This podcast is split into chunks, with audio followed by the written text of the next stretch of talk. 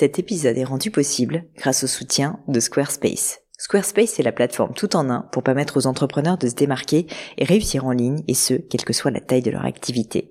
Pourquoi est-ce que j'ai choisi Squarespace comme sponsor du podcast? D'abord parce que je sais qu'ici vous êtes très nombreux à entreprendre, avoir un podcast ou un projet qui nécessite d'être valorisé sur un site web. Et que Squarespace propose des outils vraiment simples d'utilisation pour avoir un site beau, propre et efficace en un minimum de temps. Quelques exemples de fonctionnalités, des templates de sites web personnalisables et adaptatifs pour créer des sites beaux et design en un temps record. L'outil email, le nerf de la guerre pour développer votre activité et communiquer avec vos clients. Ou encore leur outil SEO intégré pour émerger sur Google sans être un produit métier. Alors si vous voulez donner à votre business toutes les chances de se développer, je ne peux que vous recommander d'aller sur le site squarespace.com.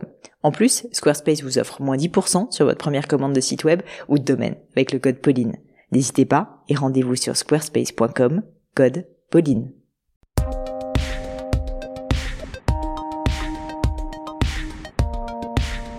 Hello, hello les amis, j'espère que vous allez bien. Ici Pauline Agneau et bienvenue dans un nouvel épisode de mon podcast. Avec ce podcast, pour ceux qui ne savent pas encore, j'interviewe des personnalités toutes plus remarquables les unes que les autres pour parler de leur réussite, de leurs échecs, de leur parcours et essayer de décrypter avec elles les clés d'un succès. Aujourd'hui, épisode spécial, je vous ai concocté ma deuxième interview en anglais avec un invité que j'aime beaucoup, Matt Spielman avant toute chose, avant que vous ayez peur, que vous me disiez ah mais attends c'est en anglais, je vais rien pouvoir comprendre Pauline, eh bien sachez que si vous souhaitez bénéficier des sous-titres, vous pouvez également visionner cette vidéo sur YouTube. Donc n'hésitez pas, vous mêlerez l'utile à l'agréable et vous aurez le plaisir de voir Matt et moi en train d'interagir en plus avec les sous-titres. Alors qui est ce fameux Matt Spielman Il est un célèbre coach américain. Il est le fondateur de Inflection Point Partners, une société de coaching florissante pour aider les entrepreneurs, les sportifs, les dirigeants à atteindre l'excellence dans tous les domaines de la vie.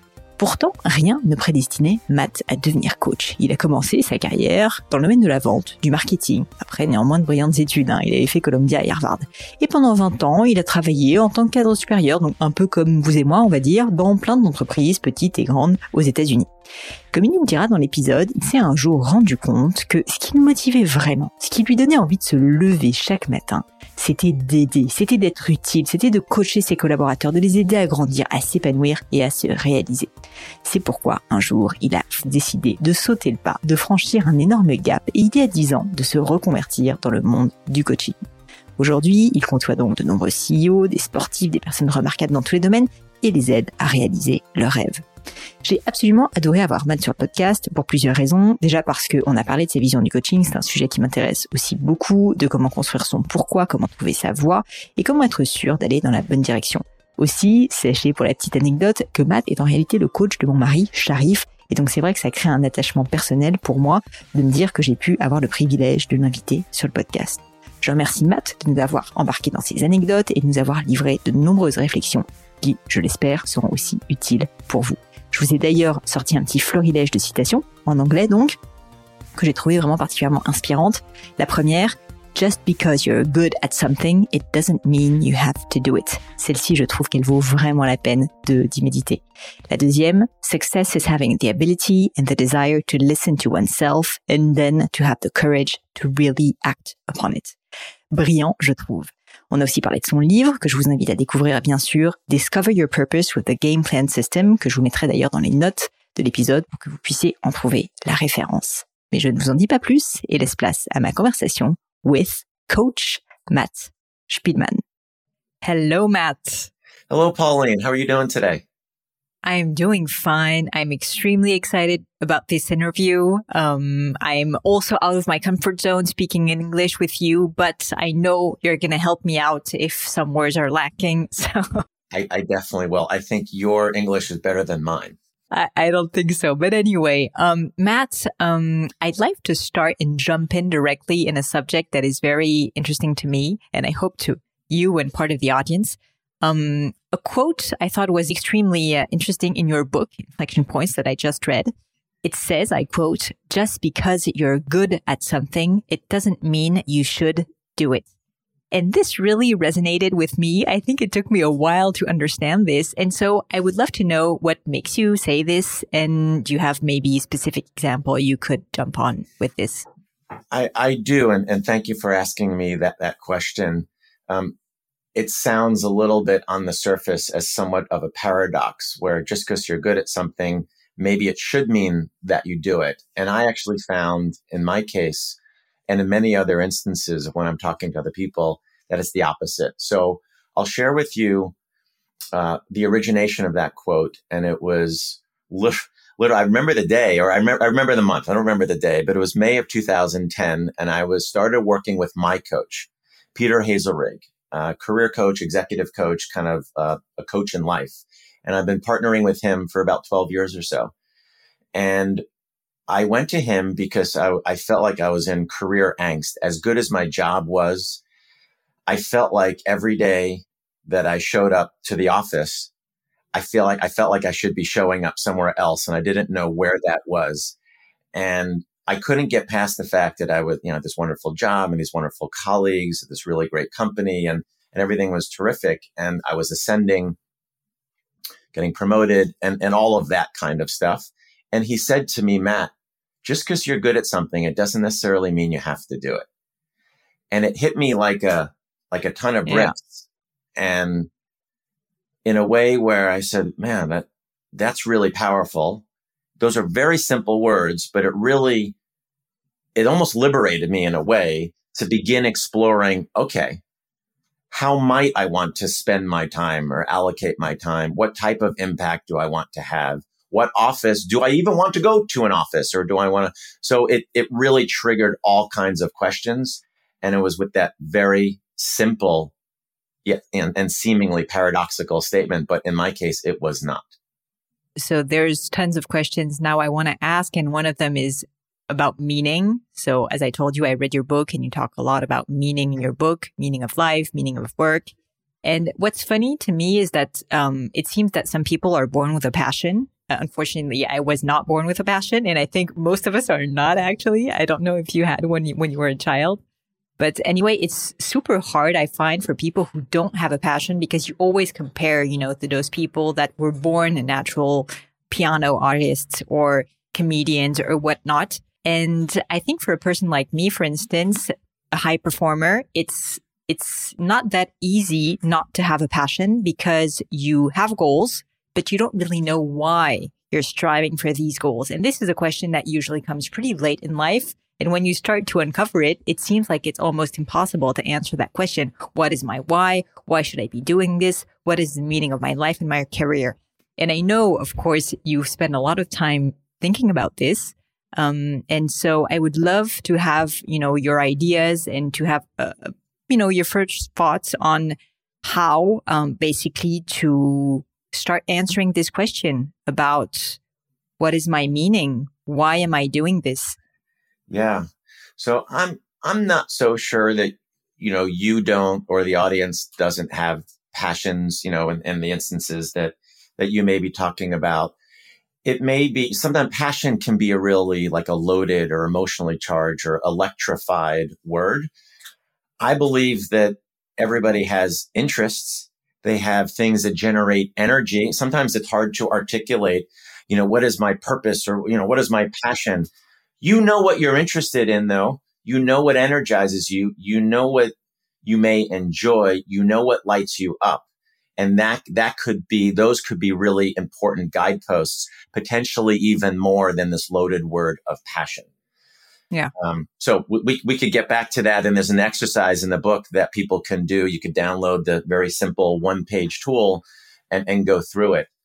Um, but I believe that, you know, there is a reason that people set a New Year's resolution and it might last two or three weeks. You know, there's maybe I'm going to go to the gym seven days a week or something along those lines, or they set some kind of what they think is a, a meaningful goal.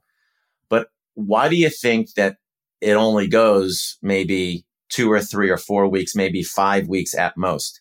Because I don't think people have thought about the why, or as I write in the book, the consequence behind the goal.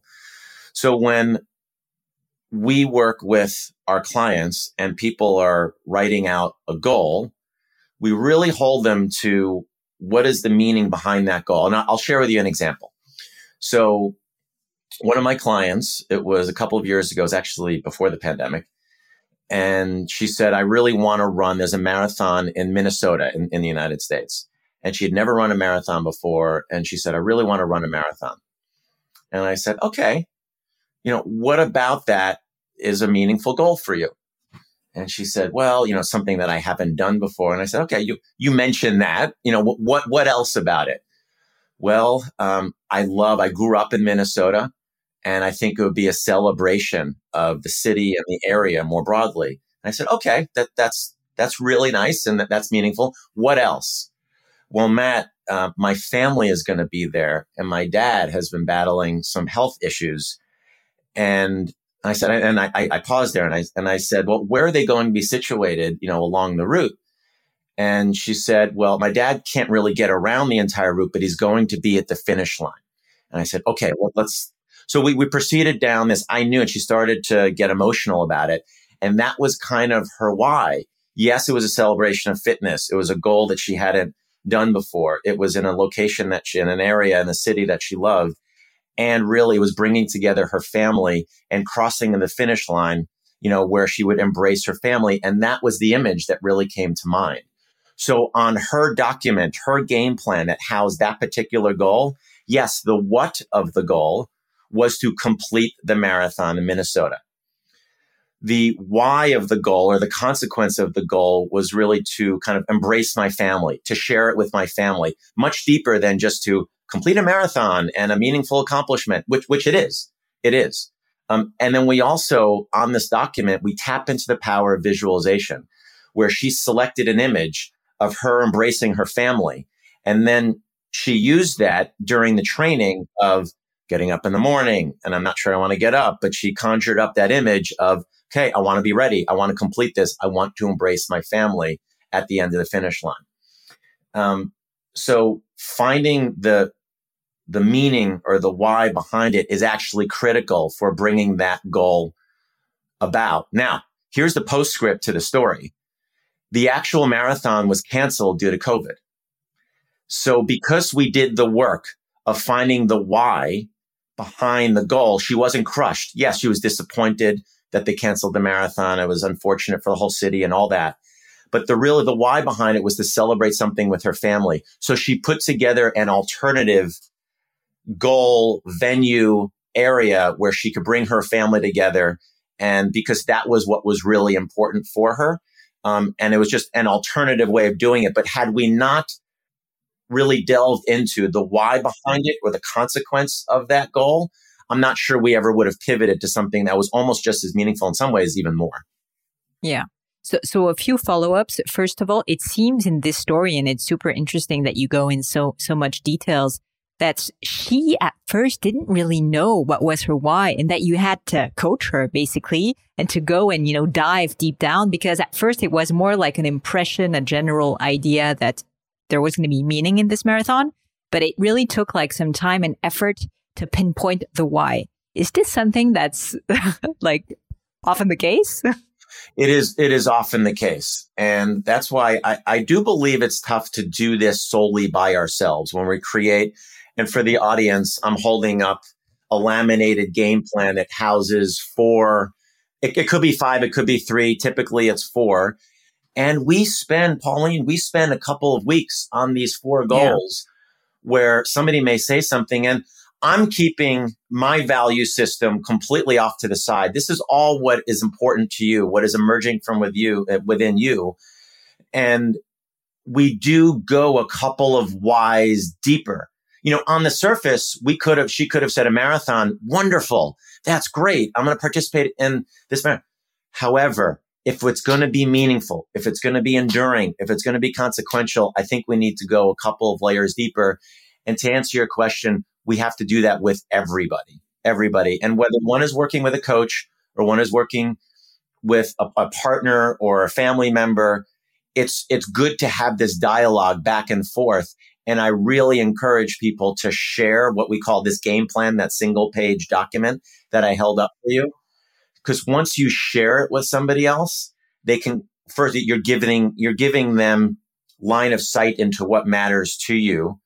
And a lot of times we talk about accountability, transparency, and alignment, almost like buzzwords in the business world.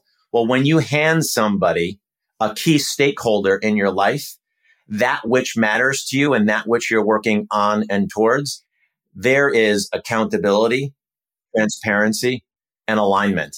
And I know, so Sharon, my wife, and my two boys who are 18 and 17 have a copy of my game plan, you know, and there's that they know what I'm working on and towards and what matters to me. And it holds me a little bit of, uh, accountable.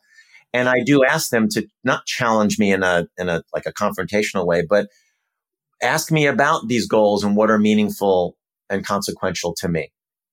Super interesting. So we're going to circle back to meaning and to the why because I have a few other questions, but maybe you could broadly explain the concept of the game plan. So a few of our listeners are not seeing the game plan. So yeah, if you could yeah. maybe explain it um, sure. so that they can see. And of course, dear auditors, don't hesitate to go in and look at the game plan on in Matt's book and on YouTube too.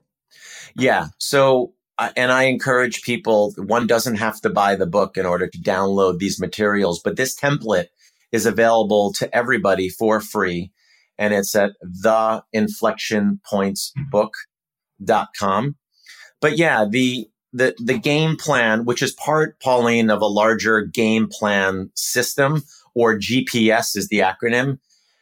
The GPS being something that provides us direction that we want to go towards and oftentimes in life or when we're driving, we set the coordinates for the GPS and there's often traffic or God forbid some accidents or something along the way. And it's going to reroute us around those friction points, those ab- barriers or obstacles to ultimately get there. So it's called the GPS, the game plan system. The game plan is the centerpiece of it. And yeah, I, and I'll get into the description of it in just a moment. Preceding that though, we want to gather information about ourselves. And that was what I was talking a little bit about before. So when we go see a doctor, we don't just walk in and he or she says, you know, you have such and such.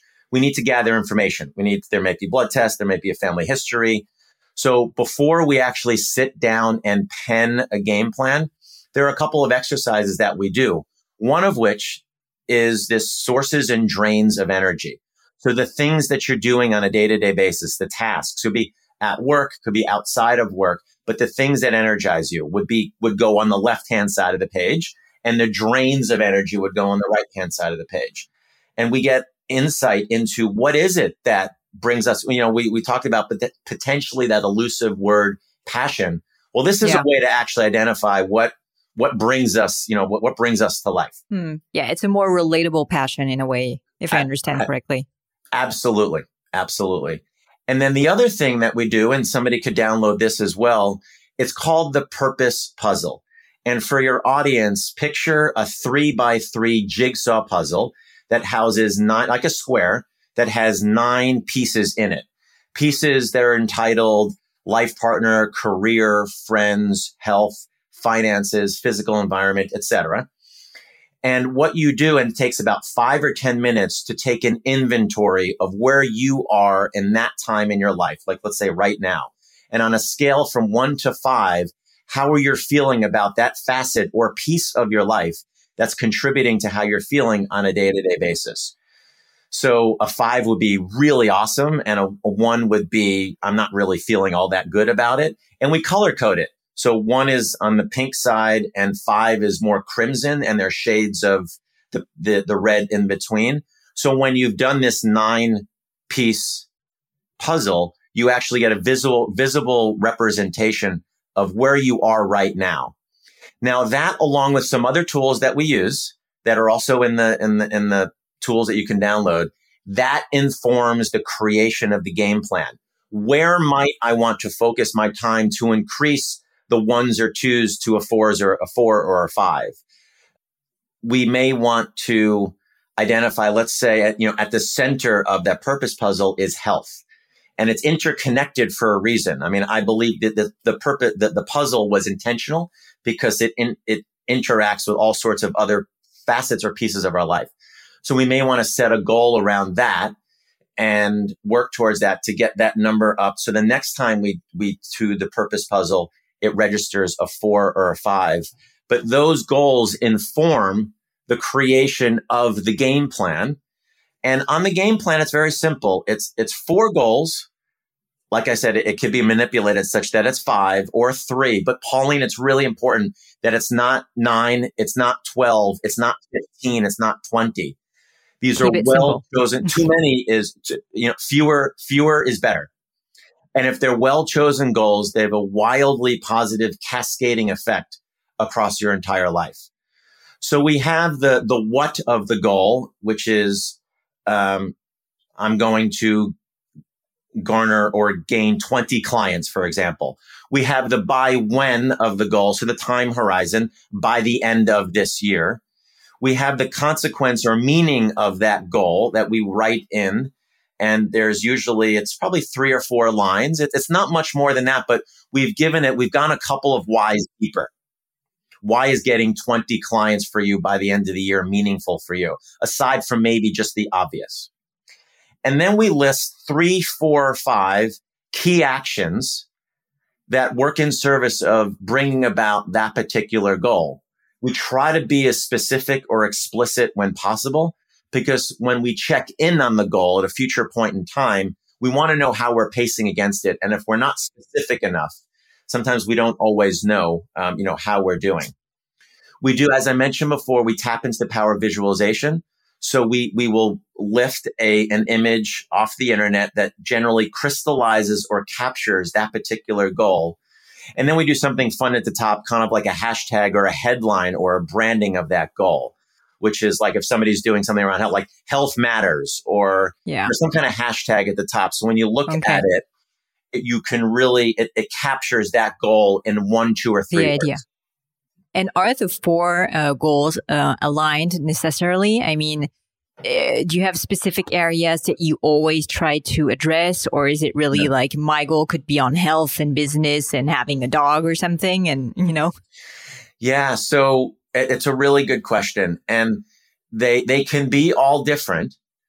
And I would say in the hundreds that we've done, I typically have seen that it's about two or three business related because a lot of my times I'm meeting folks in the business context. And so call it two or three business related and one is more personal, like uh, familial, friends, uh, or health, but more like non-business related. And what I found is that oftentimes, even the business related ones, they're what I call integrated goals. So working in service of one. So let's say, just trying to come up with an example. Um, let's say somebody wants to really put him or herself in a position to get promoted. And, and the, all the activities that that person can do or that work in service of that. We can't always control where we get promoted, but we can put we can put ourselves in a position to be considered to be promoted. Okay. Let's say that's one goal. Another goal is somebody who really enjoys learning and wants to learn a computer coding language, right? So that would be a separate goal. And those are integrated goals because working in service of one helps increase the chances that you're going to achieve the other. And that's kind of the gold standard for goal achieving theory, which is this is all about achieving meaningful outcomes, not, not just setting a goal or even creating a really nice document. It's all about bringing yeah. about meaningful outcomes so the integrated notion can be really powerful where the time you spend working on this one also helps inch you closer or move you closer to the one over here. But also, I'm sure that, I mean, when you put on paper the four or five goals or three goals, you can also like, you know, have perspective and just realize like, oh, actually this goal, like maybe I want to run a marathon in less than four hours. Yeah. And my other goal is achieving su- uh, such and such business uh, yes. um, success. Yeah. Uh, maybe they're not always compatible because running a marathon would mean, for instance, uh, having a lot of training. Maybe they are, but I mean, also, I, I, would assume that having the four goals also is a means to taking a little bit of insight and saying, like, okay, maybe this is right now not my priority. Is it also like the general strategy is also important? absolutely. And context matters in one's life. And that would come about through conversations uh, with whether it's another person in your life or if, if you do have a coach where we would talk about, you know, let's say the marathon is something that you always wanted to do, but right now may not be the best time. I think my why is not strong enough. maybe, maybe why is not strong enough, or maybe it's more just right now. And, you know, there's the conversation could take the form of, okay, well, if, if that is something that you want to do, let's understand some of the drivers behind it. What else could you do that would resemble mm-hmm. that? Uh, for sure. But they're, they're different for everybody and it can be informed by this purpose puzzle that I shared before, which these nine different facets or pieces of your life. Um, and that really helps because a lot of times if, if we didn't have these conversations going back and forth and we didn't have that uh, filtering mechanism if, in, in a way with the purpose puzzle, people have all sorts of things going on in their head, these ruminating thoughts and the things I want to do. And, the, and it can be really overwhelming and they don't really know where to begin. Well, that's a good place to really begin. Yeah. And everybody's can be different. Everybody's can be different. And yes, there are instances when a goal can seemingly be at odds with another goal. And um, you mentioned that maybe running a marathon could be at odds with something in business. I, I might challenge that because people tend to be more disciplined and they're following a structure mm. and also they're more at peace. If they're exercising regularly, they might be more creative. They might generate ideas. So I might challenge that a little bit, you know, in, in, a, in a very fun way. Um, I haven't necessarily seen too many goals that are work at odds with one another. Okay, very clear. So honestly, there's so many questions I would like to delve into on this subject, but I think my audience also wants to hear more about you. Maybe just one last quick question on the book. A sentence I saw, I read, uh, actually, there's a whole chapter on, in which you write that basically success alone is unfulfilling if you're succeeding a role that doesn't excite you. It again comes back to this idea of energy. It comes back to this idea of the why, I guess. But this is something I wanted to talk about because I'm sure you've had so many example in people that you met that are highly successful. And then when you actually dive deep into their lives, you realize that they're not that happy. And this is something very important, I think, because of course we all compare with social media all the time and with, you know, the media, etc. So I thought it was very, very insightful of you to write this. Um, would you have, of course, without telling anyone's name or whatever, but would you have specific examples that would prove this? And maybe could you just elaborate on this idea? Yes. So uh, thank you for asking me about that. And, you know, this, this notion of what does success look like? It's a very personal thing and only we know inside, you know, whether we are successful or not. Now I'll share with you a, a mini story uh, that I wrote about a, a, little bit in the book. Um, I was in graduate school and we were studying this uh, about this a decision point, a career decision point that the protagonist in this business school case needed to respond to. He had two job opportunities. The 1st mm-hmm. one was at a really well-known company and it was making a certain amount of money and almost, you know, on the surface, that was the logical choice for him to go was because he would be more successful. The other choice was a, yeah. a, a startup, lesser known, and the majority of the people in our graduate school class raised their hand and they said, "Oh yeah, he should go to such and such a company. He'd be more successful if he did that." And I, I was like jumping out of my seat, and I was raising my hand, and I was all the Professor Kang called on me and he said, "Matt, it looks like you're you're jumping out of your seat." You have something, you likely have something to say. And I said, yeah, I think his decision about where he's going to go is a really personal one. And it comes back to what, you know, his definition of success is, you know, not the job title, not the company and not the money. And Professor Kang said, well, what's, what is your definition of success? And I said something to the effect of having the, the ability and the desire to listen to oneself and then the courage to really act upon it. So mm-hmm. it's, it's that, that truth that we have inside and that our actions hopefully should resemble that truth. And if that person really wanted to pursue that other category or that other job because he was really drawn to the tasks or he wants to live in that part of the country with, you know, his girlfriend at the time. And that's, or that's really what he wanted to do then that decision would be a successful decision for him because that was most reflective of what was coming from within. So when you meet people who are out there and uh, they're the CEO of this company or the managing partner of this company and they live in this particular house, on the surface, it may look like success, but only he or she knows inside yeah. whether they've been true to the decisions that are coming from within or maybe some other type of decisions that really impacted their actions that they took. I see it all the time um, in my work. And, you know, on maybe on a lesser extent, I experienced it myself, which what at age 44 triggered me to go back to school and transition from executive to executive coach. Mm. So, you know, only only we only we know inside and we're not necessarily the ones to judge other people about you know whether they are successful or not. And i would also leave you and, the audience with this is I, i've interacted with thousands of people in this profession now. Everybody is dealing with headwinds. Everybody has challenges. Everybody wakes up and they have issues that they're that they're dealing with. And you know oftentimes whether it's on social media or just more broadly we may feel like we're the only ones who are sort of dealing with challenges no that that yeah. that, that ain't the case Thank you for this very healthy reminder, Matt. Um, so this was a perfect transition for going back to um, to your childhood and, and you. Um, could you describe where you were raised? How was your family? You know, the environment basically where you're sure. risen. Um, yeah. And more importantly for me, how was little Matt? oh, uh, so So for the audience, I'm I'm speaking to you. I'm about 25 miles north of New York City, and I was raised if if go due west, maybe 10 or 15 miles in a, a, a county, Rockland County in West Nyack, New York, about 26 miles northwest of New York City, and I I grew up there. Um, it was it, it was a challenging childhood. My my mom moved out when I was 10 my brother moved out a year or two later. He's five years older than I am. And I grew up with my dad who was working a lot. However, like I, I mentioned it was challenging. It was the best thing that ever happened to me because I had to learn, like the fire had to burn from within.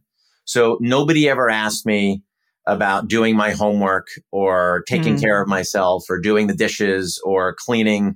Um, I was, I've just been doing that since I was 10 years old. So the, the fire burns from within. And that was one of my, my greatest competitive advantages um, that I ever could have experienced really. And, and as a result of, you know, that particular time, um, I went to university in New York City and a wonderfully rich four years uh, at Columbia University. And I was fortunate enough to participate and play. Uh, baseball is really big here in the United States. And it was a lifelong dream of mine was to play baseball at that, at that level.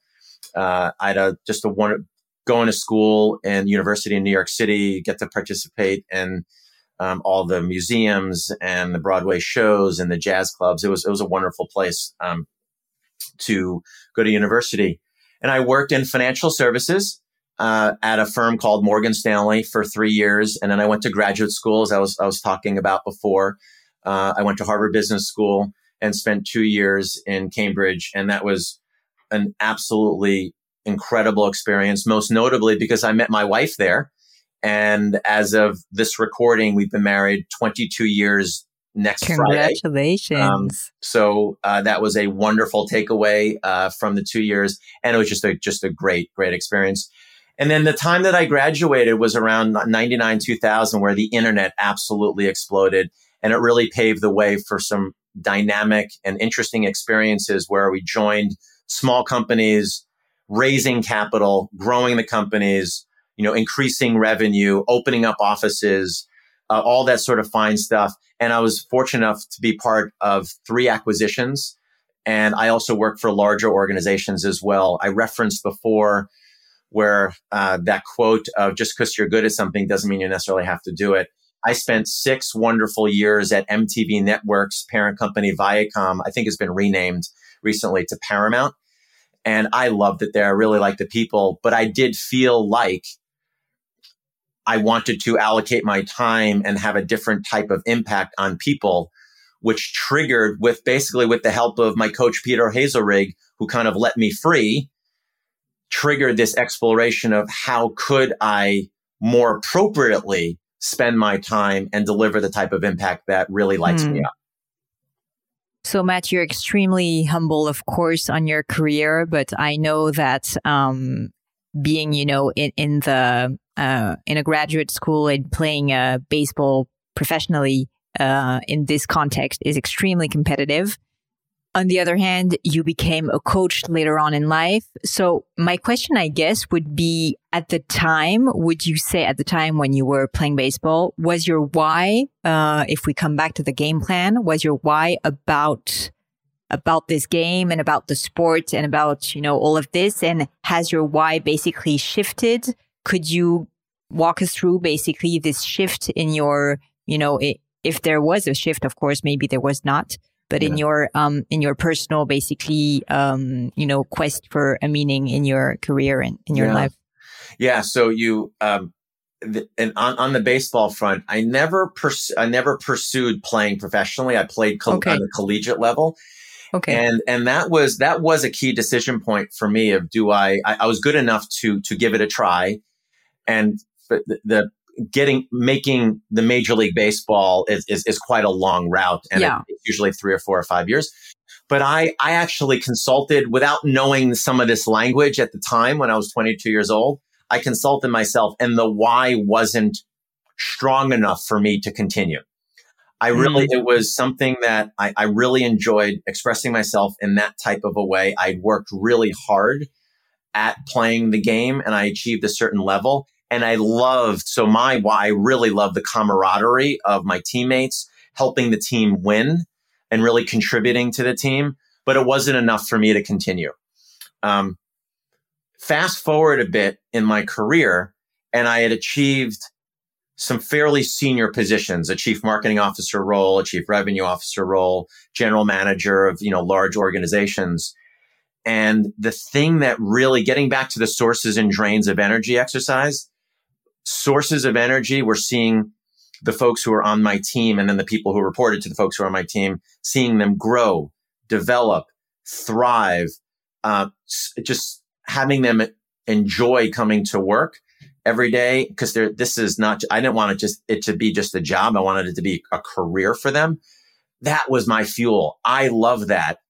And at the time that wasn't my sole responsibility. My sole responsibility was to market or sell a product or service, mm. was to run a division. So really the pivot was how can I do more of my work and impact people one on one or one to many in more of the way that I want to with not actually not sort of running a business unit or not selling or marketing a product. And it came down to this, this coaching profession, which I hadn't necessarily heard of, you know, 15 years ago but it was through partnering with my coach, Peter Hazelrig, where one day I turned to him and I said, I want to do what you're doing in my way, in a slightly different way, but I want to do what you're doing. And that's how that came about. And I wanted to do it the right way. Anybody I feel like today can call him or herself a coach. And I wanted to demonstrate to folks that I take it seriously and I wanted to learn the mm. science behind the coaching conversation. So I invested years in the training. I went back to Columbia University. They have a really rigorous coaching certification program.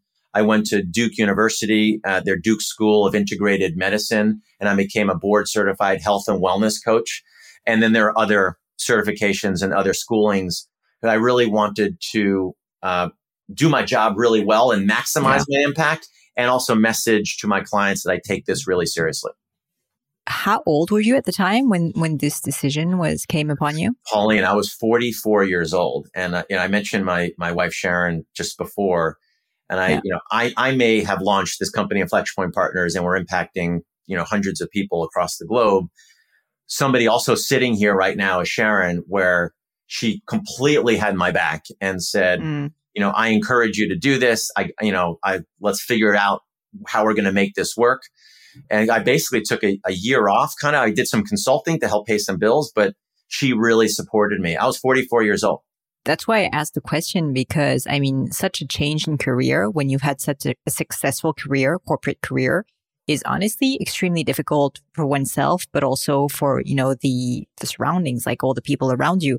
So I wanted to ask you about, you know, I mean, Sharon, but obviously all the people around you, even professionally, I would suppose people had pretty difficult sometimes reactions to, to this change?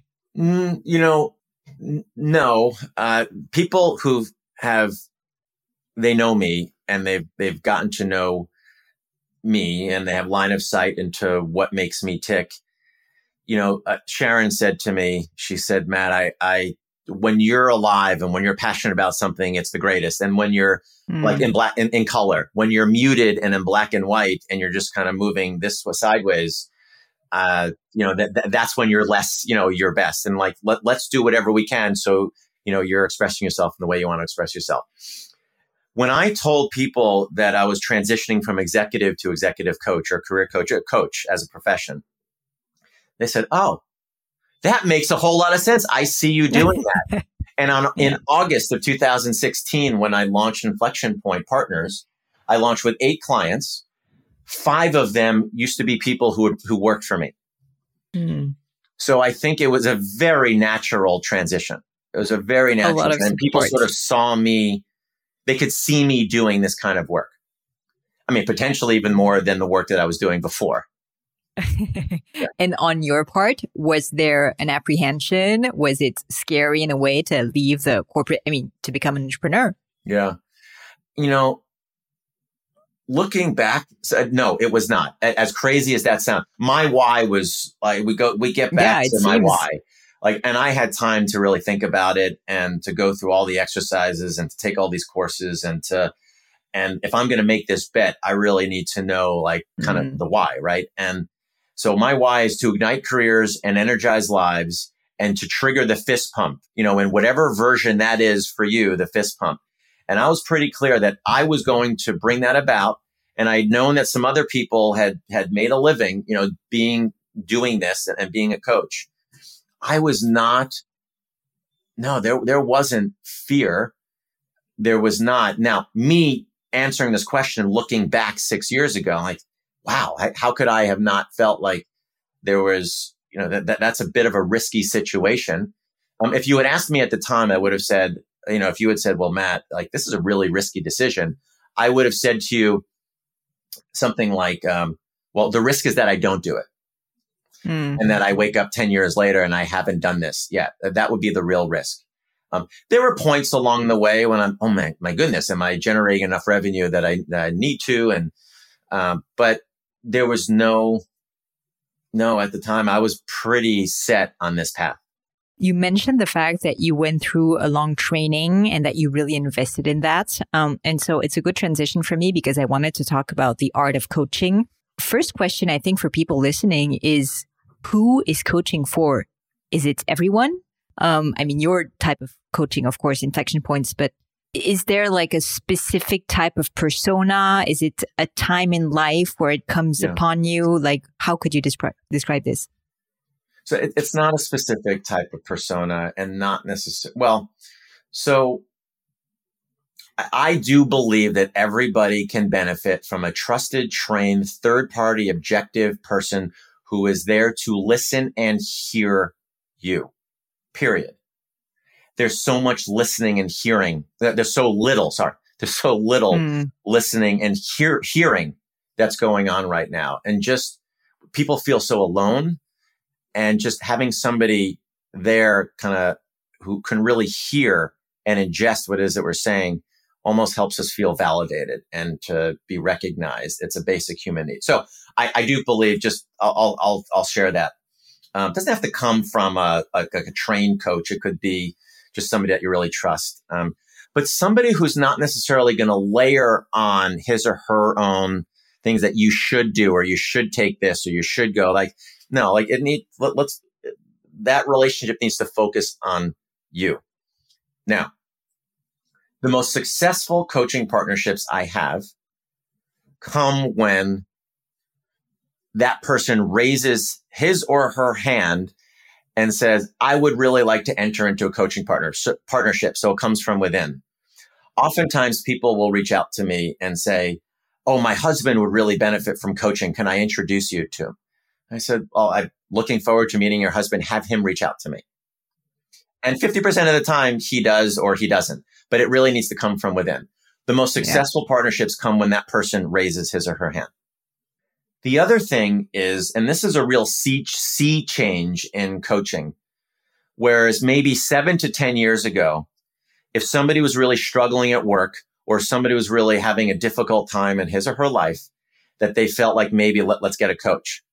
You know, Matt didn't do so well in his performance review. Let's get him a coach. Mm. That has actually changed to who is the best performer at our company and let's get her a coach. I really want to accomplish this. I really want to run this marathon in Minnesota. Let mm. me get a coach and let me assemble other experts on my, let's say, personal board of directors for me to bring that about. So almost moving from a scarlet letter C to a badge of honor, you know, um, yeah. a badge of honor. So the coaching is less for remedial and more to kind of kick butt in somebody's life in the workforce, in the workplace, or outside of it. You mentioned at different points in life. Yes. I mean, there's a reason I called the company inflection points, um, that there may be points in somebody's life where it really could benefit from additional thinking, consideration, questions, understanding motives and drivers and why. And that's the time where I like to say, you know, slowing down in order to speed up later can really be an awesome time to engage a trusted, trained, objective third party person. Hmm. But I believe everybody can benefit. You know, I've had a coach for 12 years and I, I, it can be for everybody, but it, it's not for yeah. everybody. But it's, it's so refreshing, you know, to know that even coaches can benefit from coaching. I mean, it's great just to know this. I would even go farther than that. I would even say if you're entertaining working with a partnering with a coach and that person is not being coached, run to somebody else mm. who run to another coach who is. Good piece of advice, Matt. Thanks a lot. Um, what do people you think underestimate when they start a coaching partnership? Um, do you think there's like, is it time? Is it the energy? Is it the involvement? Is it something else? I don't know. Well, they may overestimate the time and the energy. I think they underestimate the impact. Hmm. They they know, let's say, um, psychoanalysis or therapy, that people can really resolve challenges and they feel a lot better afterwards. Coaching is not therapy, but it's therapeutic. And I think people underestimate how much um, at the end of a session, how much more energy they have because they've kind of cleared some hurdles and some obstacles. And that there's more intentionality to their actions. There's more conviction to how they're going about the day and just how great that feels. So I think they underestimate that. Hmm. Um, what might they overestimate about it? Uh, or, or underestimate? I, I'm, I'm not sure. I'm not. I, I, I lost. I, I lost the original question. I, I changed the question, so you may want you may want to rephrase the question. Don't worry. Well, I guess the, the more broader question is Are there a lot of misconceptions that you yeah. often see about coaching? Yes. So the, I, I would say that one of the biggest misconceptions is that people want to arrive, sit down, sometimes they do it by video, and they want to break out a pen and paper and start writing their goals okay, let, let, let, let's get to work. Mm. Oh, wait, wait. Like, okay. Again, I, I use the medical analogy. You don't walk into a doctor's office and, you know, we have to, what are your values? What matters to you? Tell me about your background. When did you feel most alive? What are you most proud of? What are the things that are disappointing? So we, we administer assessments and we sometimes will do a 360 degree assessment as well and gather information you know, from, from the workplace. Sometimes I'll, I'll talk to key stakeholders, a spouse or somebody else, maybe children I've mm. spoken to before. So we want to gather information. Um, we don't just sit down and we don't just kind of dive in and we don't just start creating game plans or action plans. Uh, another question about the, the, the art of coaching is, I guess, relating to you or, or all the, the partners you have in inflection points is, according to you, what are the most difficult parts of being a coach? by far the most difficult part of being a coach is really staying open and not coming in mm. with the hmm. advice monster where somebody is, is struggling with something and like i feel like i know the answer just just don't just go to the gym in the mornings mm. because hmm. later in the day your work is going to pile up and you're not going to make it to the gym but that's where we really have to hold that that's why the training is so important because me just I could write down on a piece of paper the answers for you. that doesn't mean all that much to you. The only real learning that you'll ever have is that which comes from within. And that's the hardest part. But there are other relationships that people have in their life where, you know, they have mentors, they have advisors, they have friends, they have parents, they have managers, and they get all the advice in the world from them. But our coach's job is not, is not to kind of say, well, you should do this, you should do this, you should do this. In fact, the question is more not what should you do? It's more what could you do at this moment mm. that is most reflective of what's coming from within. I must say it must be quite, I mean, frustrating in a way when you have like a huge answer, you know, lying in front of you and you're just like burning inside and you just have to say, okay, no, I'm not going to say right. anything and try to have this person basically Absolutely. deliver the answer. And just because it's an answer for me doesn't mean it's an answer for you. Mm. And there's an adage that people may have heard of, you know, you can give somebody a fish and they could eat for a day, or you could teach somebody how to fish and they'll eat for a lifetime. So part of yeah. this process, this is an empowerment. The coaching partnership is an empowerment partnership. And it's much more reflective in nature than it is directive or prescriptive um, in nature. And I, I would, I picture this, you know, for your audience. So, and even where the word, where the word coach came from is stagecoach, where you are the client or the, the coachee is behind the wheel. Your hands are on the wheel and your coaching partner, me, I'm in the passenger seat. You know, your feet are on the, on, on the, you know, you can go forward and the, I guess the gas pedal, although in the stagecoach, there is no gas pedal, but you, you can go with me here. Yeah. And we're going to enter the stagecoach at the point of origination. And it's through the power of the partnership. It's me asking questions and it's you providing, you know, the answers that are coming from within. That provides the kinetic energy to move that stagecoach from the point of origination to where you are to where you want to go. And you're determining the coordinates of where you want to go. You've plugged them into the, the GPS of where you want yeah. to go. Those are outcomes or goals that emerge from within you because your hands are on the wheel. You're determining where you want to go. And that's one of the best ways I could describe the coaching partnership. Super interesting and very, I mean, I know you love visualization. I can vividly see, you know, the image. So thanks a lot for this. Um, Matt, when I end the interview, I always have a few personal questions if you're up for them. The first one is, is there a great failure, a great lesson that you could um, share with us? Uh, something that maybe happened in your life, uh, not according to plan, and most importantly, what you've learned from this yeah. failure or mistake. Yeah. So, and thank you for asking that. In my second year at university, when I was playing baseball, I had, and I, I write about this in the book quite a bit. I, I lost confidence in myself. I did not believe in myself that I was worthy of playing, earning that starting role on the team and really contributing to the team. And I just lost all, all confidence and I got really nervous when I was playing and I essentially sabotaged my performance. And after 10 games, the coach had really no other option but to remove me from the starting role, the starting team, and put me on the bench where I watched the balance of the 35 games that particular year.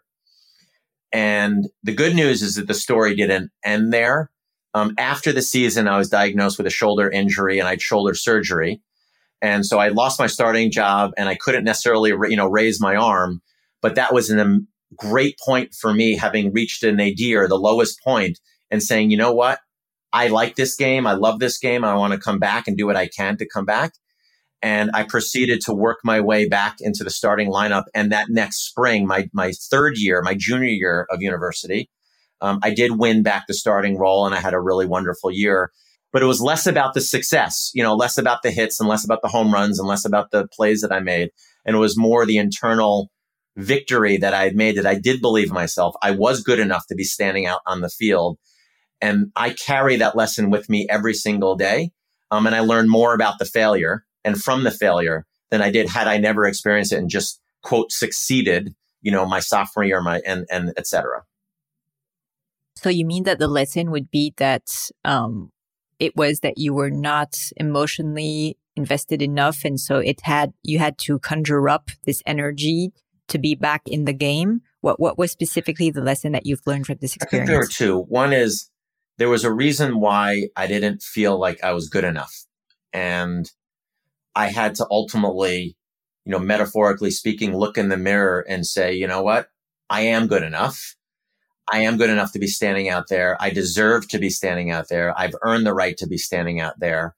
And no little mind games are going to talk me out of it that I am going to be stand there and I'm going to be confident that I can play. So it was, it was basically, uh, just o- overcoming. It was a battle with myself.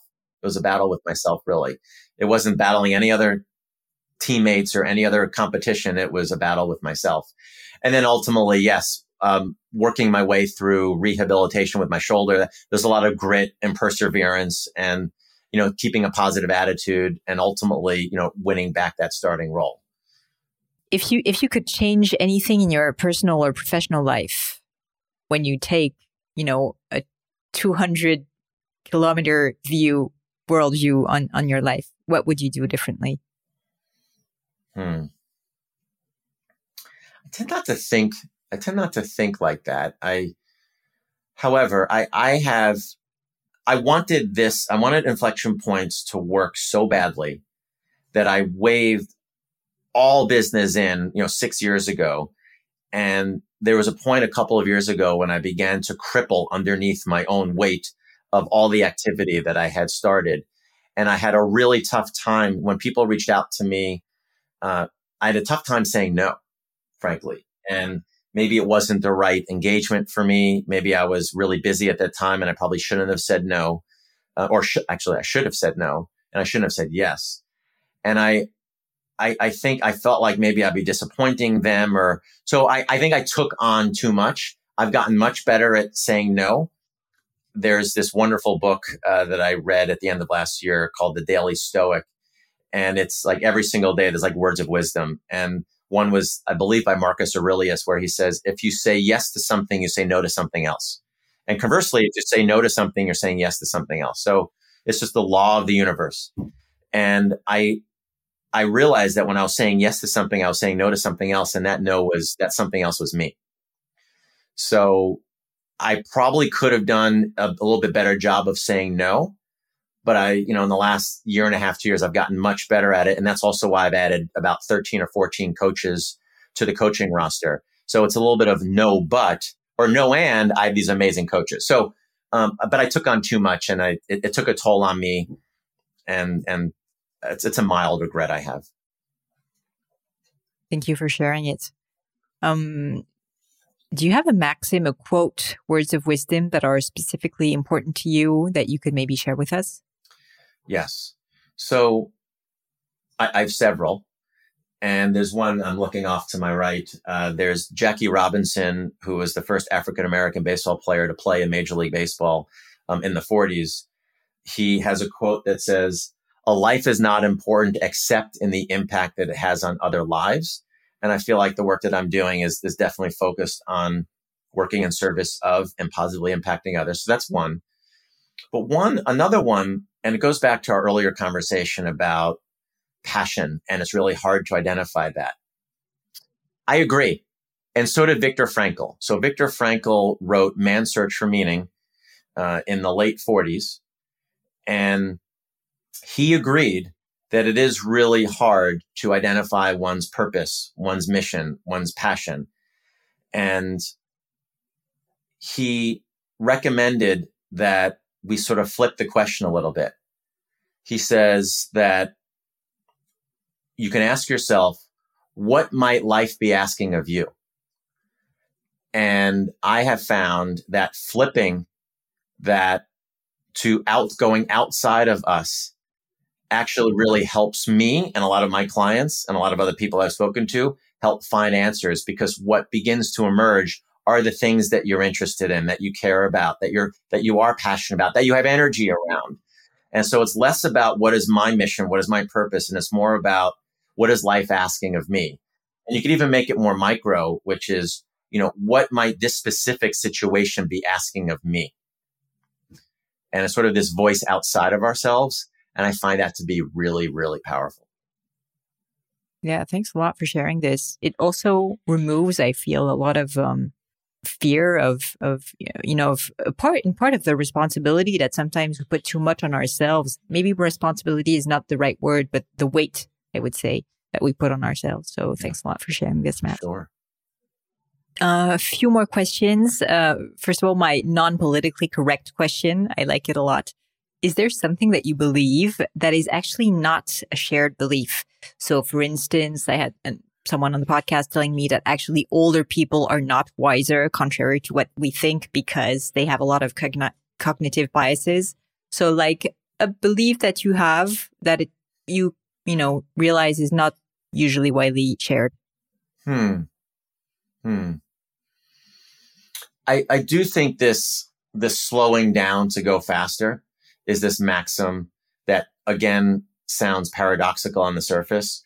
But if we really want to cover a whole lot of ground and go as fast and as speedy as we want to, we do need to take, you know, inhale, exhale, assess the situation and maybe engage others, do some assessments. But it's, it's something I have to talk to a lot of, especially the people that I talk to, Pauline, who are really high achieving and high powered and they want to get stuff done and they want to check things off of their list. Yeah. I, it's this slowing down to go faster. And they also like, you know, they, they look at me in a really sort of quizzical way when I say that. I'm like, no, no, I want to get stuff done. I'm like, if you really want to get stuff done in mm-hmm. a meaningful and consequential way, we're going to take a little bit of a pause. And I'm like, no, I don't want to take a pause. No, but it's, it's, it's going to be, so uh, maybe that there's a saying I don't know, so maybe a little French lesson, uh, although although uh, you may not be interested. But there's a saying in France called "reculer pour mieux sauter." So it literally means to go back in order to be able to jump yes. further. So yes. I guess it would be this idea yes. of I, I, like I, having more focus on the long term than on the short term. We have Absolutely. the saying, but I'm not sure we're good at doing it. yes. Well, I, don't think I don't think many people are really good at doing it. I would say any. Some are, and that's why it's you know that's where the coaching partnership can really be beneficial. Yeah for sure. Um, a subject on which you've changed your mind. So a subject on which i've changed my mind i did grow up really thinking about brands company names schools uh, that would stand out and that were that were really important. So i did seek you know names of companies and names of institutions and I really, as I, as I learned, a lot of that stuff doesn't really matter at all. And it's you know, going back to that notion of on the surface success versus what is below is what's, is what's, what's really important. And there are a lot of reasons why people either do or do not go to a certain institution or work at a certain place. And there's generally all sorts of stories that um, it would benefit us from double clicking and really understanding what drove people and their decisions and how they came about to where they are. Uh, but yeah, I mean, growing up, I was drawn to the, you know, the shiny name and the shiny object and the, um, I, I admit I was. But do you think it was because you thought it would mean success? It was your definition of success. Was it because of a lack of confidence well, also maybe? Um, I probably, I mean, where I, I've thought about this topic a lot. So going a little bit deep, you know, with you in the audience, I think my world was so rocked at a young age that I wanted to do whatever I could to create stability and to create insurance and to create some, you know, cement and some hard stone. Um, and I, that helped come in the form of, you know, really good institution, really good company, really good. So if, if I had these brand names and I, I could yeah. be messed with less type of a thing. So that's probably where it came from. Thanks for sharing it, Matt.